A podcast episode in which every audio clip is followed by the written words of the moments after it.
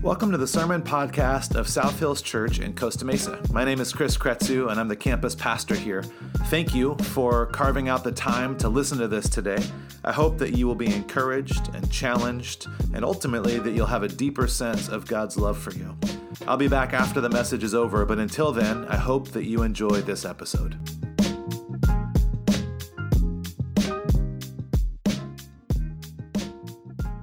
Well, I love that. Um, I love getting to hear from Michelle, and I love her uh, trying our best to be excited on video to welcome me back. So, man, I am uh, so grateful to be back with you guys. My name is Chris Gretzu. I'm the campus pastor here at South Hills Costa Mesa.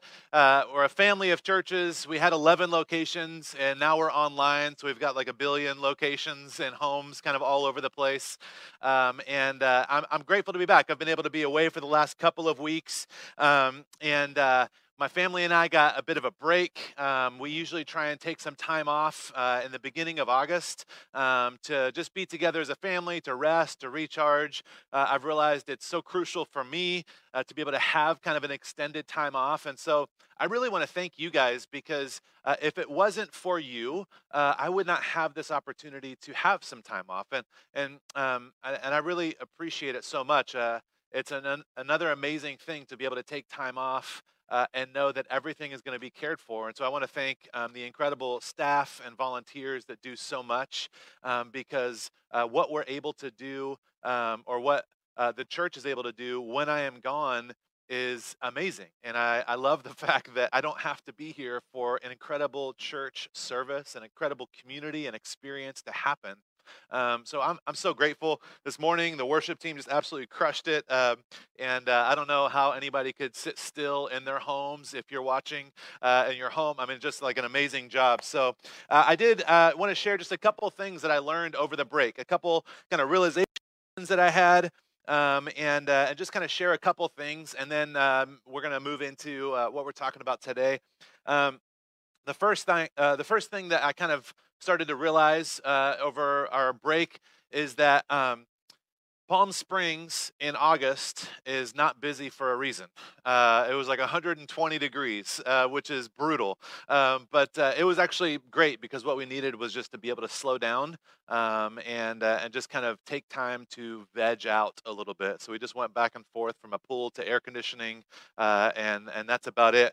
Um, but uh, one of the the primary things that I learned um, and I, I, heard this from another uh, leadership author and speaker um, when I was on my break and listening to some of this stuff. But he said that good time off will never be able to solve the problems that are caused by bad time on.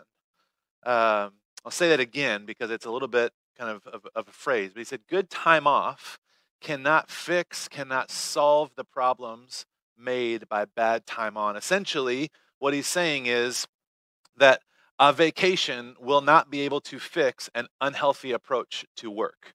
Um, it, it is not able to remedy the damage that is done by working in an unhealthy way, whether it's working uh, overtime, whether it's not being able to shut it off, I mean, whatever, whatever the issue is. Uh, and that really resonated with me. And, and not necessarily because I felt like I was being so unhealthy when I was working, but I just started to realize that the importance uh, for myself, and I think maybe for all of us, is not to work our tail off in hopes that one day we get a vacation that allows us to recharge. But the importance is to figure out what's a healthy way for me to work week in and week out.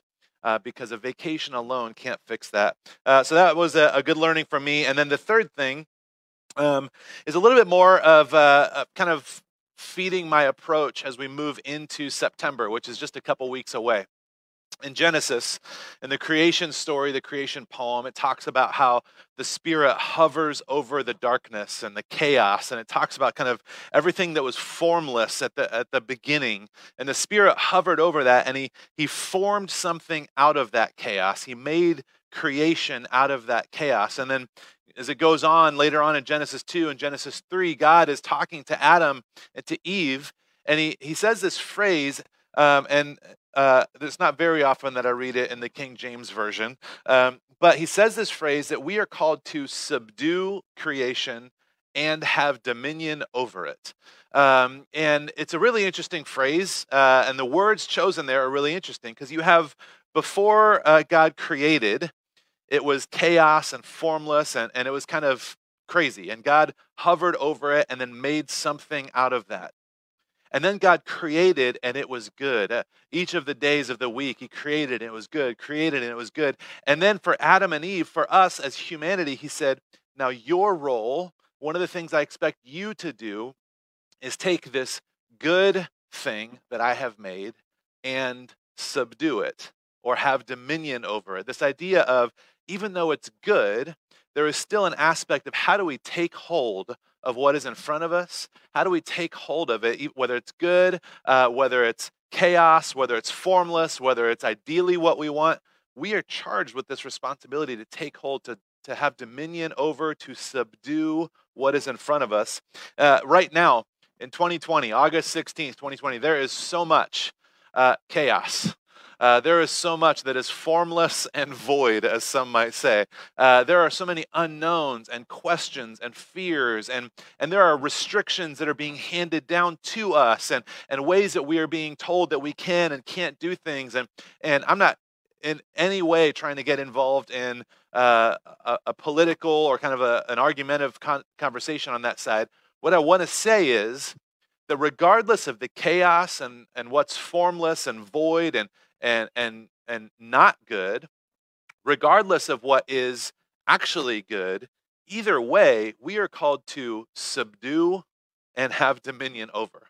And so these are words that we don't really use very much but in my mind as i look forward to september and look at what is to come i'm starting to process through there's a lot that i cannot control but i am called to subdue and have dominion over something and so, what does that mean for me to look at what can I control? Where do I have space? What are the, the areas or the categories? What are the relationships? What are the what are the things in my life, whether it's relationally or financially or emotionally, that I can actually have control over? And what are the things that God is inviting me to actually say, no, in the midst of chaos, in the midst of unknown, in the midst of good and bad, I'm going to step forward and I'm not going to any longer just allow life to happen, but I'm actually going to take up this um, as part of who I am, who we are, created in the image of God to to to take something that is chaotic and and, and painful, take something that is chaotic and good, and say, hey, we're gonna we're going to do what we can with this, regardless of what else is happening. And so, uh, how do we live in a way that takes hold of the possibilities in front of us, recognizing that every day is a choice uh, it's not an obligation. Uh, each day we have a choice of how we want to enter in. And so I'm going to talk more about this over the coming weeks. I'm so excited for September. We've got some incredible things planned, and uh, and so we uh, we've got a few weeks to get there. Um, we're in middle of August. Uh, the summer has been interesting, obviously with uh, COVID, but then also we've been wrestling on and off with uh, my five-year-old son. He's been having some health issues, um, largely related to like his stomach and things like that, and um, long story short, we've done a lot of doctor's visits and tests and all that kind of stuff, but we've realized that dairy is a huge trigger for him having like almost immediate stomach pain. Uh, he can have a little bit of dairy, cheeseburger, uh, milk, whatever it might be, and it's almost like an immediate amount of stomach pain for him. Uh, so it's really fun when you have a, a five year old because uh, dairy is everything, you know, and so no pizza, no cheeseburgers, you know, all these types of things. And then he's got an older brother that gets to have all of those things still. And so it's been an interesting few weeks, uh, but it's so sad to see your kid, uh, your five year old, the baby of the family who is still figuring out life, start to try and process what this means. When we were on our trip, um, our older son, you know, one of the, we ask each one of them, what do you want to do? What's one thing? What's three things you want to do on this vacation? And our older son, one of the three things he wanted to do was go to Dairy Queen. Uh, and which I was fine with because who doesn't like a blizzard? Um, and so uh, we go to Dairy Queen, and in my mind, like they've got all kinds of like slushy type things as well. They're like neon colored and full of sugar, and so my five year old will be fine. Uh, but we're in the drive through, and uh, we go to order, and uh, I say, Arlo, okay, what do you want? You know, you can have kiwi, strawberry, whatever. Lifts off all the flavors, and he picks, and then Mason, our older son, says, I want a blizzard, and then Arlo says, Well, I want a blizzard. And so then I have to turn around in the car and I'm like, buddy, like, so sorry, but you can't have a blizzard because it'll hurt your tummy. And, and just in the sweetest little voice that like breaks your heart, uh, he, he said, is it, is it because blizzards have dairy in them, dad? Uh, I was like, yeah. And he's like, and my tummy can't handle dairy anymore, Dad. I was like, oh my gosh, it hurts so bad. Like, it's just so sad because, you know, you want your kid to be happy. And, and I want to be the fun dad that's able to do whatever, you know. Uh, we have these things, but in that moment as a parent, and what I've had to start to process uh, since then is that, you know, I have to make a decision that his happiness in this moment is not worth his pain in the next moment. Uh, his, his happiness, the thing that he wants so badly in this moment, I have to be able to say no to that because I know the pain that it will cause him in the next moment. Uh, I, I have to decide that I love his health more than his happiness, uh, which is easy on paper. Uh, and it's easy when he's asleep, and it's easy when he's not sitting in the car teary eyed saying, Is it because blizzards have dairy in them? You know, it's, it's this thing. I, what, what, what do I love more? Do I want him? Uh, do I love him being able to be happy and have what he wants in that moment because that's the type of trip this is? Or do I love him being healthy and not having pain and, and, and the uh, implications of what all that means? And and in many ways, this is kind of what we're talking about today. We're in this series called This Is Us. We're talking about our values as a church. Um, not because I just want you to know what our organizational values are, although if you call South Hills home, that's a good thing. But we're talking about it because these values have implications for the way that we as individuals live. Not just me as a pastor or me as a staff member, but but for you, for the way that you live, for the way that you show up at the office uh, or on your Zoom calls, or the way you show up in your home, the way you handle your finances, all of these values that we have, we believe that these are values that we find in Scripture that shape how God is calling us to live and, and gives us a picture of the way our hearts and our minds are intended to be transformed to become more like Christ. And so the value statement that we're looking at today is this phrase We give up the things that we love for things that we love even more. We give up the things that we love for things we love even more. We give up the blizzards uh, because we love not having stomach pain. We give up the things that we love for things we love even more. This value, it immediately speaks to this idea of a willingness to sacrifice something good for something great.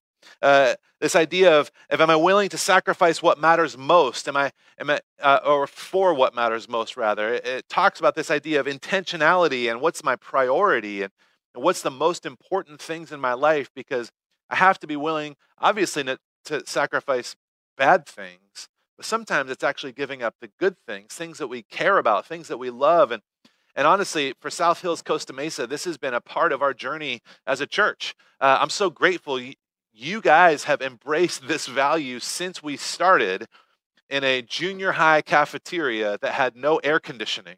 Uh, we had metal folding chairs. We had uh, a tiny closet that we put a couple babies in for a nursery. It was better than that, I promise. But but our church, we started off embracing this reality of, man, it would be nice if things were more convenient. It would be nice if they were cooler, if we had more space, all of these things. But our church has always valued gathering together more than how cool the room was, both literally and metaphorically. So, our church, you know, the, the history of our campus from, from our launch, from the way that we grew, from launching additional services, from moving to a different school, from raising money and sacrificing uh, together to be able to, to build this uh, new space at 215 Baker, uh, this value has been embodied so well by our community as a church, and I'm grateful for that the conversation I want to have today is, is really about how do, we, how do we personally embrace this value in our lives? Because beneath the value is this reality that we all love a lot of things, but we don't love all of those things equally. We love a lot of things, but we don't love all of those things equally. We, we just, we can't. It's not possible. Um, you know, the, uh, whether we realize it or not, we all have a, a hierarchy of sorts. the things that we love, the things that we care about, we may not think about it in a hierarchy, but the reality is, is that we all have kind of this subconscious list of what's most important and what do I love the most and what will I sacrifice the most for. We love some things more than others. And, and the question that we have to rec- wrestle with is do we realize it? Are we aware of what is most important in our hearts? Or are we fooling ourselves? Are we believing that one thing is most important, but actually the reality is that clearly something else is more important in our hearts? You know, for example, I love to be entertained. Uh, I love entertainment, whether it's live music, movies, uh, concerts, um, whatever it is. I, I love this idea of being entertained. I also love my wife. And because I love my wife most, I will watch Angels baseball, which is not entertaining at all. Uh, there's these things that we just have to sacrifice, that we have to be willing to, to, to put aside because we love something more. Another example of this, more serious example, is that we love the neighborhood that we live in. We live in an amazing neighborhood. We kind of fell into this apartment eight years ago, um, and uh, it's in a neighborhood that we probably will never be able to afford a house in. Um, but because we love the neighborhood, because we love where we live, we're choosing that location over the style home. We, we're choosing, okay, we'll stay in an apartment because we love where we live. We love the area that we're in, you know. So there's a there's a thing. We love both of these things, but one of them is more important. There's a priority that we're willing to move towards. Even when we're not aware of it, we're making a million decisions every day that tell the story of what we love and, and what we're most allegiant to. The problem arises when I pretend that I love certain things more than I do, or when I think that I love certain things more than I do. When I fool myself into believing that certain things have a higher priority than, than other things. There's all kinds of examples of this. And I think maybe one of the classic examples that I've even had to wrestle with as a dad and as a husband is this idea of how important my family is to me. I say they are the most important thing to me, but do my actions show that? Uh, you know, how much time am I spending in the office away from them? Uh, do I stay late a lot? Uh, how many games of theirs have I missed because I've been working uh, either somewhere else or maybe just because I've been working, texting or checking emails on my phone and I missed the goal or I missed uh, whatever it might be? Um, do I have a short temper because I'm frustrated all the time about work stuff?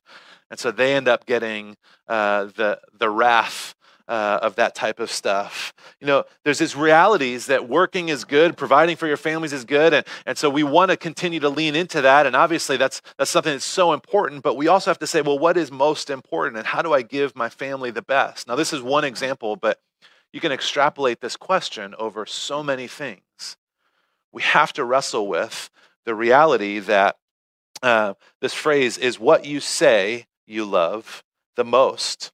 Is that the same as what you show the most love to? I say that my family is priority, but is that what I am actually showing priority to? I say that my marriage is my priority. I say that my faith or that my church is my priority. I say that my health is my priority, but how many pie have I had this week? You know, there's all these questions that, that, we, we can say whatever we want. There's this classic phrase that we have always heard, and our parents have told us, and our grandparents have told us that actions speak louder than words. So we can say whatever we want, but what's actually happening, what is actually showing up, is what you say you love the most. Is it the same as what you show the most love to? You do when you realize that the honest answer to that question is not maybe what you hoped it would be? In Mark chapter 10, there's a story about a man who went to talk with Jesus. Uh, I want to read it. Uh, Mark chapter 10, verse 17 is where we're going to start. Um, it says, As Jesus was starting out on his way to Jerusalem, a man came running up to him. He knelt down and he said, Good teacher, what must I do to inherit eternal life? Why do you call me good? Jesus asked. Only God is truly good which I think is just trying to play like a little subliminal mind game with them, but we don't have time to look at this. And then verse 19, he says, But to answer your question, you know the commandments. You must not murder, you must not commit adultery, you must not steal, You must not testify falsely or lie about people. Uh, you must not cheat anyone. Honor your father and mother.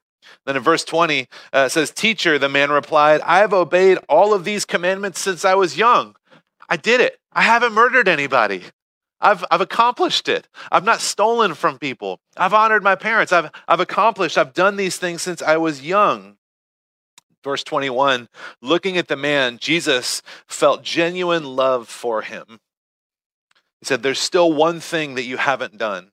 He told him, Go and sell all your possessions and give the money to the poor, and you will have treasure in heaven.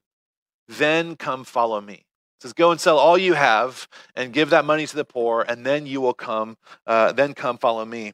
At this, the man's face fell, and he went away sad, for he had many possessions it's interesting. It's it's an interesting kind of passage because the reality is is that this man he had this question. There was something kind of aching inside of him. So he asked this question. He knows that something isn't quite right in his heart and in his mind and in his life. And so he goes and he asks jesus this question.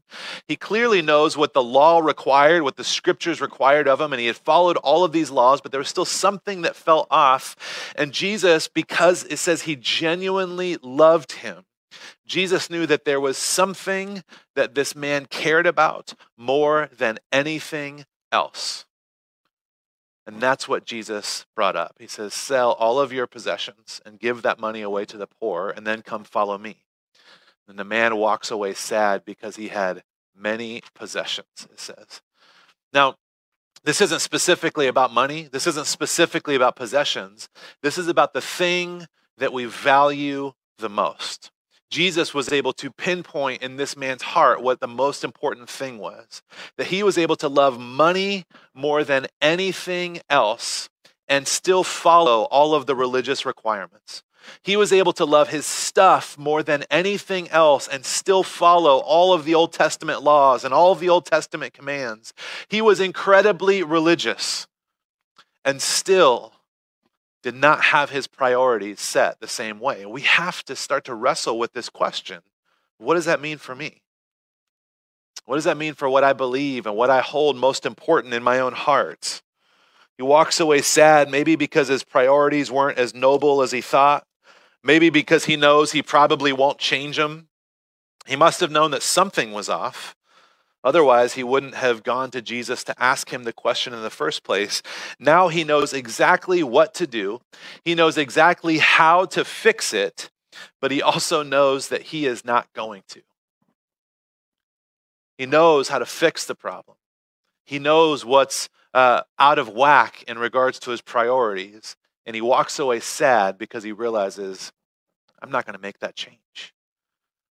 I'm not willing to give up what I love for something that I love even more. I'm not willing to do that. I can't help but wonder how similar we might be to this man. Each of us, myself included, in, in maybe a dozen different ways in our hearts and in our lives, there are these things that, that we can sense there's something off. There's something I'm not quite getting it. I'm not quite running as fast as I want to. I'm not quite as, as full of faith as I want to be. My relationships aren't quite as healthy as, as I want them to be. There's something that we can tell that's off, and, and, and we want to know what can I do to have this be changed? And the, the answer to the question, I'm, I'm not sure we're ready for. What if we already know what to do to experience fulfillment in our lives, but we just won't do it? We don't want to make that change. What if we already know what to do to, to have a healthier marriage, but I'm just not really willing to make that change? What if I already know what to do to, to be a better friend or roommate or neighbor, but I'm just not willing to make that change? What if I already know what I need to do to be able to get out of debt or, or any of these things, any of these areas in our lives, and, and maybe we already know what it is actually going to require of us, but like this man, we kind of just walk away, our, our faces fall into sadness because I just, I don't think I'm actually going to make that sacrifice. Sometimes we beg God to give us an answer, not because we don't know the answer, but because we don't like the answer He has already given us. We want Him to give us, God, would you please help me fix this relationship? I know I can do it that way, but just any other way I can possibly fix this relationship. God, please help me to get out of debt. I don't want to change my spending habits or get a second job or anything like that. Just please give me just whatever the answer is. Just as long as it's not those one anything, I'll do it.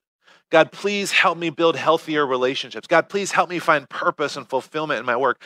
We ask God for these answers not because we don't know.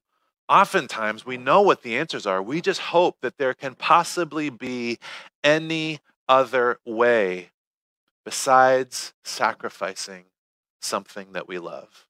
And I think that what we have to take a hard look at is that sometimes it's the thing that we love most. We might think that my family or that my marriage or that being financially healthy or that finding purpose in my work or growing spiritually we might we might say like oh yeah that's my priority that's my value that's the that's the top of the list for me but are we really willing to make the changes to make the adjustments to embrace the answers that will that will show that to be true i, I don't know we have to wrestle with this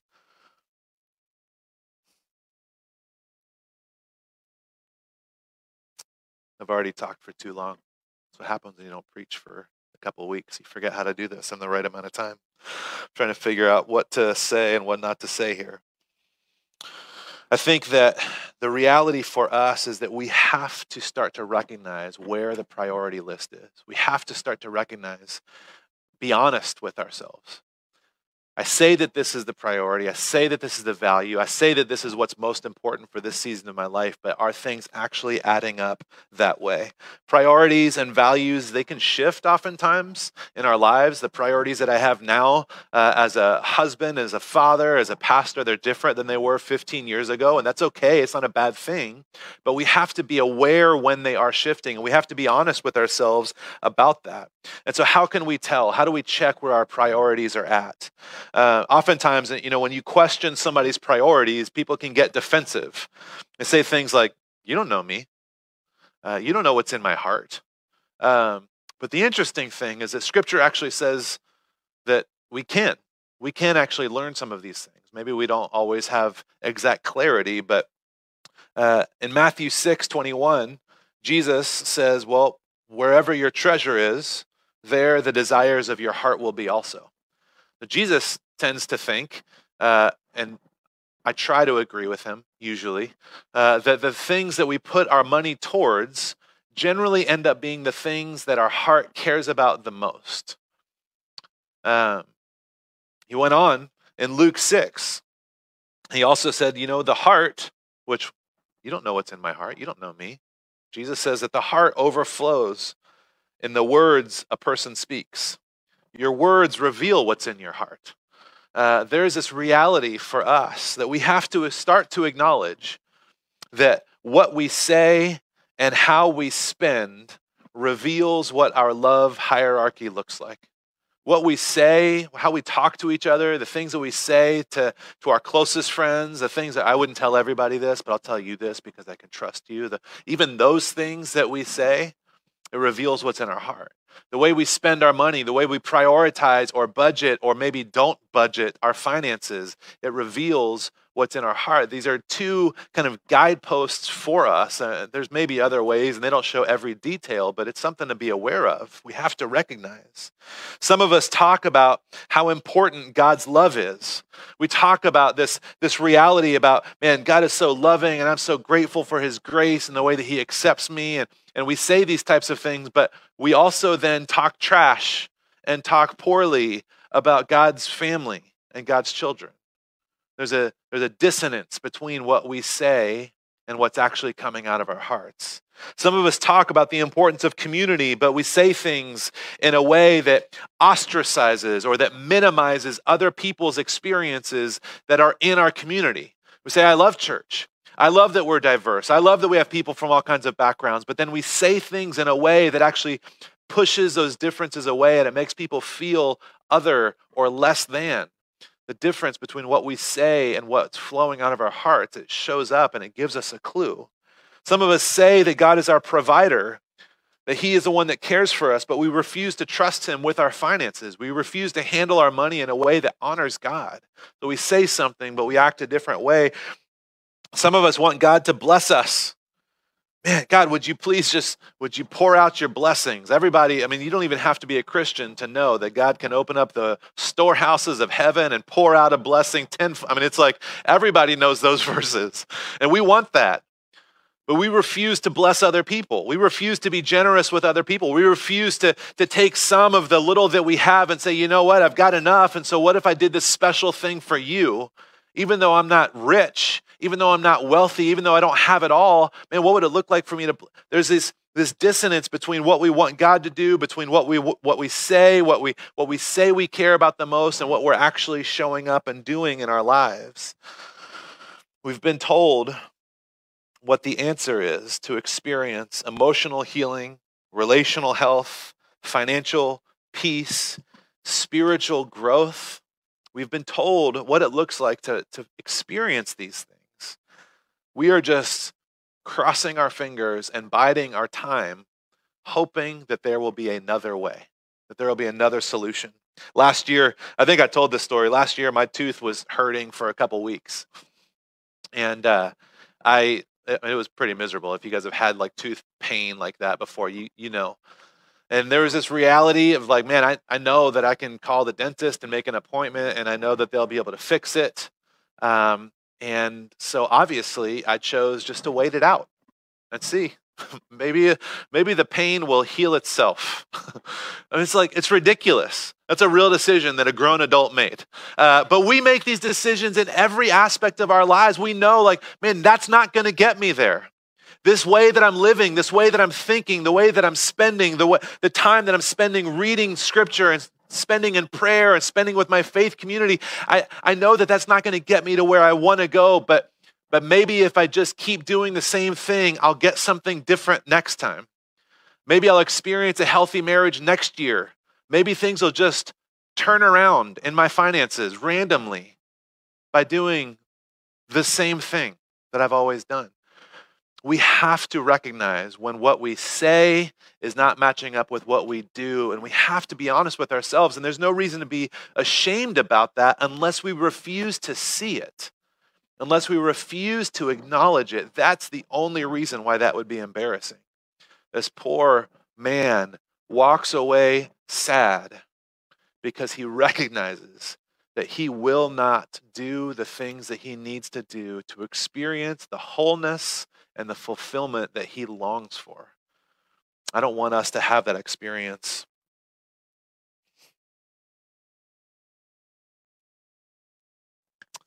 what would it even look like if we actually began to put God first in our lives? What would it look like if we put God first in our speech? What would it look like if we put God first in our in our uh, the way that we show up in our communities? What would it look like if we put God first in the way that we handle our finances, if in the way that we engage with others, in the way that we care for our neighbors? What would it look like if we started to do that? In Acts chapter uh, 4 well it's all about all of acts is about the first church and the way that it starts In acts chapter 4 verse 32 it has a couple verses that pastors read a ton uh, and you know it, it, feels like these crazy verses um, that never could be possible uh, but i want to read those because it's interesting it's, verse 32 it says all of the believers were united in heart and mind and they felt that what they owned was not their own so they shared everything that they had there were no needy people among them because those who owned land or houses would sell them, and they would bring the money to the apostles to give to those in need. This is a crazy couple of verses. And as we read those things, it's like there's something thrilling about it, there's something exhilarating about it. There's something about that, that, that verse of like, man, that is amazing. Nobody was in need because they would literally just sell their stuff to make sure that other people had enough. Everybody, there's, there's something exciting and thrilling about it. And then almost immediately after, we were like, that's crazy. That could never work. We could never do that now. This is, I think, the challenge that we have practically as individuals, as a church family, uh, as a community, we get thrilled and exhilarated by the idea of what is possible and immediately like, that's crazy. There's no way that could happen. Because we're not willing to give up what we love for what we love the most. That's the rub. That's the tension that we carry in our hearts. We get thrilled. Man, what if I made it home from work every day by five? That would be amazing. That's crazy. There's no way I could do that. Man, what if I had a date night with my wife once a week? That would be amazing. That's not going to happen. I can't, I can't make that happen. Man, what if, what if I was able to grow in my faith? What if I was able to grow spiritually and, and start to learn some of these verses? I'd like to memorize some. What if I felt like I was connecting with God on a more regular basis? That would be amazing. What, man? I don't know. That, that doesn't feel very possible. That doesn't feel realistic. That's, that's crazy. That's not going to happen. We start to be exhilarated by what is possible, by what God is inviting us into, and then immediately we say, I don't know if that's possible. Because it comes down to this question that we have to answer Are we willing to give up the things that we love for the things that we love even more? Are we willing to give up the things we love for the things we love? Are we willing to give up a little bit of that five star shine that we have in our workplace because we're always the last ones there and the first one first one's in, last one's out? Are we willing to give that up? A little bit of that shine because we want to be able to be home by a certain time? Or am I willing to pay the money to get a sitter so that I can have a date with my wife or with my spouse once a week or once every other week? Am I willing to do that? We have to wrestle. Am I willing to give up the things that I love for what I say is most important, for the things that we love even more? The challenge for us is to wrestle with that. So very quickly because I'm already over, I'm already late here, but very uh, I want to give you guys some practical tips on what we can do here um, to pre-decide some of these priorities. Uh, these are specifically around what does it look like to prioritize our relationship with Jesus. Uh, and if we can start in this place, then we can really start to see the way it shows up in our relationships and our finances and our emotional health and our, uh, you know, fulfillment and sense of purpose and work. So there's a few uh, suggestions and practical places to start. Um, the first one is to, uh, for some of you, it would be to to commit to being a part of a church on a consistent basis. Now, there's a lot of people that call South Hills home. Uh, there's a lot of people that are watching online that may not consider South Hills to be their home yet, or maybe you're just checking it out for the first time. But, but what does it look like for you to say, I'm going to find a, a community of people, a, a church to commit to on a regular basis? I'm going to be a part of this. Uh, and for those of you that do call South Hills home, the last five months have destroyed every rhythm and pattern that we kind of had in our lives. What does it look like for you to, to double down and say, you know, I need to make this a priority again? Um, for those of you that are watching and engaging online, I want to make this a priority on Sunday mornings when service is live. I want to log on. I want to be a part of my church family. Or if for those of you that are coming to the 1030 services in person outside, I, w- I want to make this a priority, a regular routine for me. Uh, for some of you guys, a, a, practical next step would be to take that next step in your faith. Um, we try and make it as easy as possible for people to do that. We all have steps to take in our faith, whether you're a Christian for your whole life or you're still exploring. Um, we all have ways that we can grow. Maybe it's by signing up to take Discover and learning more about your faith and where it comes from and what does it look like now. Maybe it's uh, getting baptized. A couple weeks ago we had a baptism here which was amazing. Maybe it's maybe it's taking that step. Maybe it's joining a, a life group or leading a, or hosting a life group. There's these steps that we can take and if we say that we want to grow, we want to become more like Christ, what does it look like for us to be willing to take a next step? Um, maybe it's signing up to serve.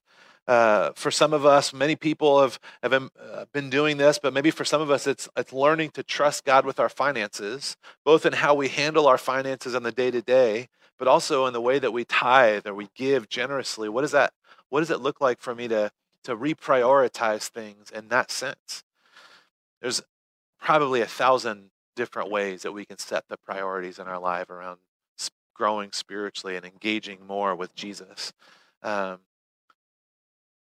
I don't know that it matters as much which one you take, But I think for most of us, the invitation is to choose one, to pick one, to say, here's where I'm going to lean in.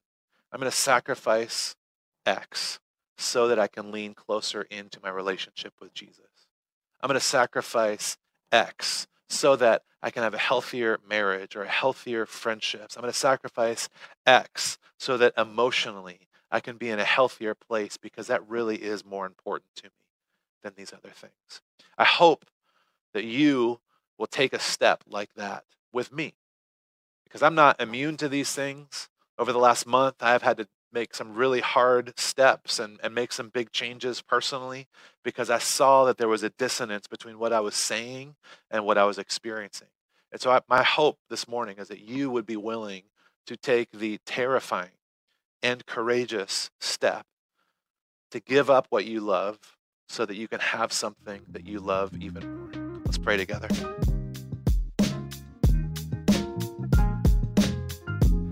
Well, regardless of where you may be at in your faith journey, I believe that everyone has a next step that they can take.